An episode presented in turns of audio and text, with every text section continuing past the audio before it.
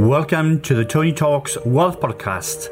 This show is dedicated to helping you manage your money better, invest wisely, retire early, and grow your wealth for you and your family and live your best life. My name is Tony Thomas, Chartered Financial Planner, Pension Specialist, and Money Coach. I've advised thousands of people over the last 30 years. I'm going to share with you real life stories and everything that you need to know to build a financially secure future and a great lifestyle. If you enjoy the podcast, then feel free to subscribe and leave a review. Now let's dive into today's episode on the Tony Talks Wealth Podcast.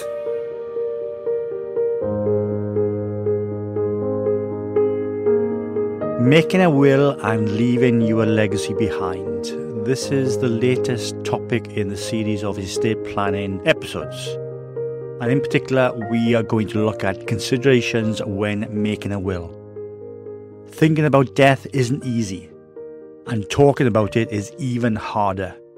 The reality of our own mortality is a tough subject, but a discussion will ensure your assets are left to the right people.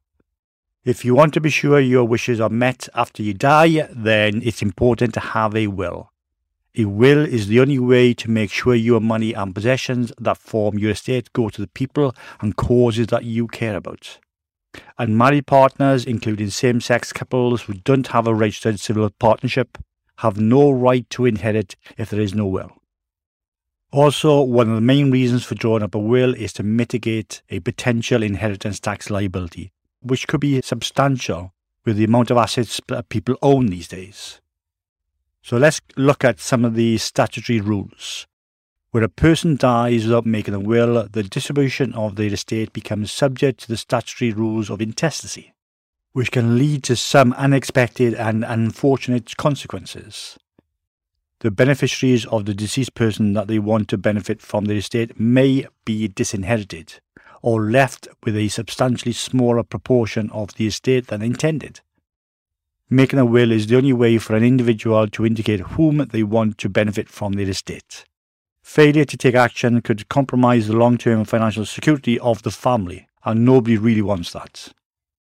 So let's look at the implications of dying without a will, which include assets people expected to pass entirely to their spouse or registered civil partner may have to be shared with children. Next, an unmarried partner doesn't automatically inherit anything and may need to go to court to claim for a share of the deceased's assets. Next, a spouse or registered civil partner from whom a person is separated but not actually divorced still has rights to inherit from them. Another is friends, charities, and other organizations the person may have wanted to support will not receive anything. Next, if the deceased person has no close family, more distant relatives may inherit. It could be long lost cousins or somebody you've not even heard of. Another is the deceased person has no surviving relatives at all and their property and possessions may go to the crown. And what is the legal responsibility? Without a will, relatives who inherit under the law will usually be expected to be the executors that is, someone named in a will or appointed by the court, who is given the legal responsibility to take care of a deceased person's remaining financial obligations of your estate. They may not be the best people to perform this role. Making a will lets the person decide the people who should take care of this task, which is such an important one. Where a will has been made, it's important to review this on a regular basis to take into account changing circumstances and married partners have no right to inherit under the intestacy rules, nor do stepchildren who haven't been legally adopted by their step parents. Given today's complicated and changing family arrangements, wills are often the only means of ensuring legacies for children of earlier relationships will actually take place. Another consideration is simplifying the distribution of estates for a surviving spouse or registered civil partner. Changes to the intestacy rules covering England and Wales, which became effective on the 1st of October 2014, were aimed at simplifying the distribution of an estate and could mean a surviving spouse or registered civil partner receive a larger inheritance than under the previous rules. Making a will is also the cornerstone for inheritance tax and estate planning, as I mentioned earlier. Before making a will, a person needs to consider the following points. The first being who will carry out the instructions in the will, i.e., the executors. Secondly, nominating guardians to look after children if the person dies before the age of 18. The third is making sure people the person cares about are provided for. Number four, what gifts are to be left for family and friends and deciding how much they should receive. Number five, what provision should be taken to minimize any in- inheritance tax that might be due on the person's death. So let's look at what we need to do for preparing a will. In the first instance, a person needs to think about what possessions they are likely to have when they die, including property, money, investments, and even animals. Prior to an estate being distributed among beneficiaries, all debts and the funeral expenses must be paid. When a person has a joint bank account, the money passes automatically to the other account holder, and they can't leave it to someone else. The assets of the estate may include a home and any other properties owned. Also, savings in bank and building society accounts, plus insurance, such as life insurance or an endowment policy.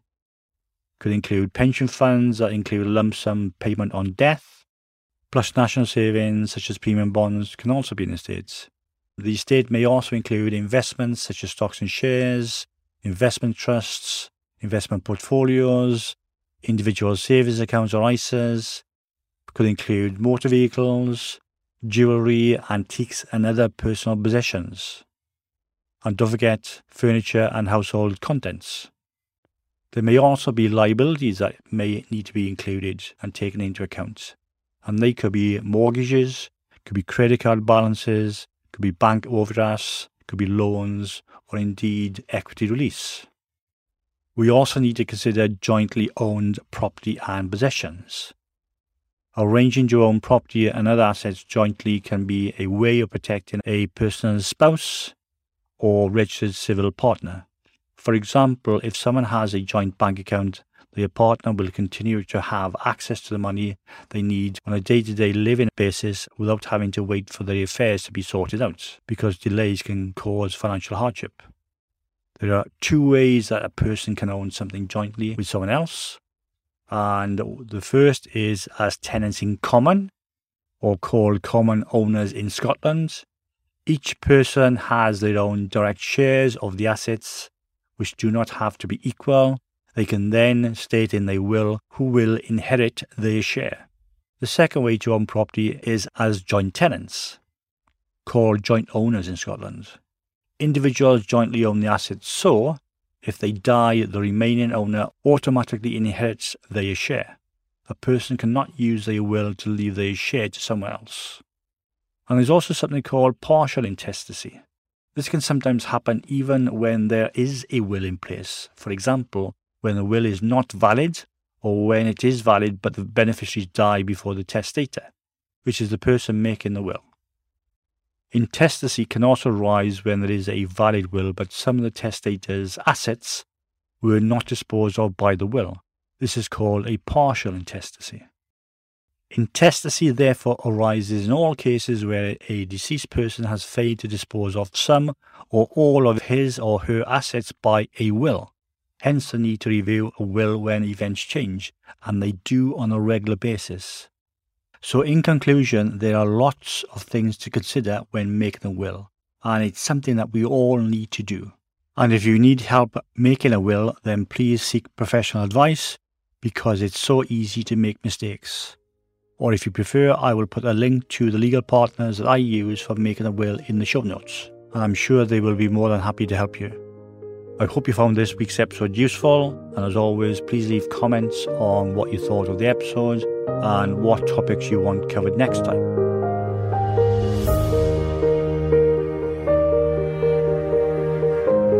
Thanks for listening to today's episode. You can find links to everything that we've discussed in the show notes. And if you'd like to know more about what I do or see more great money tips to build a secure and a happy lifestyle, then you can find all of these on my website, ttwealth.co.uk, or my YouTube channel, ttwealth.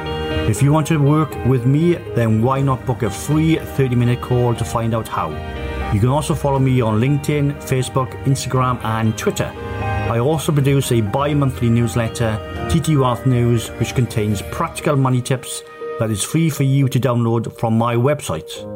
And if you're enjoying this podcast, don't hesitate to leave a review. Of course, the more stars the better, and equally, sharing is caring. So if you've heard something that you've enjoyed and you think will benefit someone you know, then please do share with them. I'm sure they will appreciate it. So it's goodbye until next time, and remember live for today, invest for tomorrow.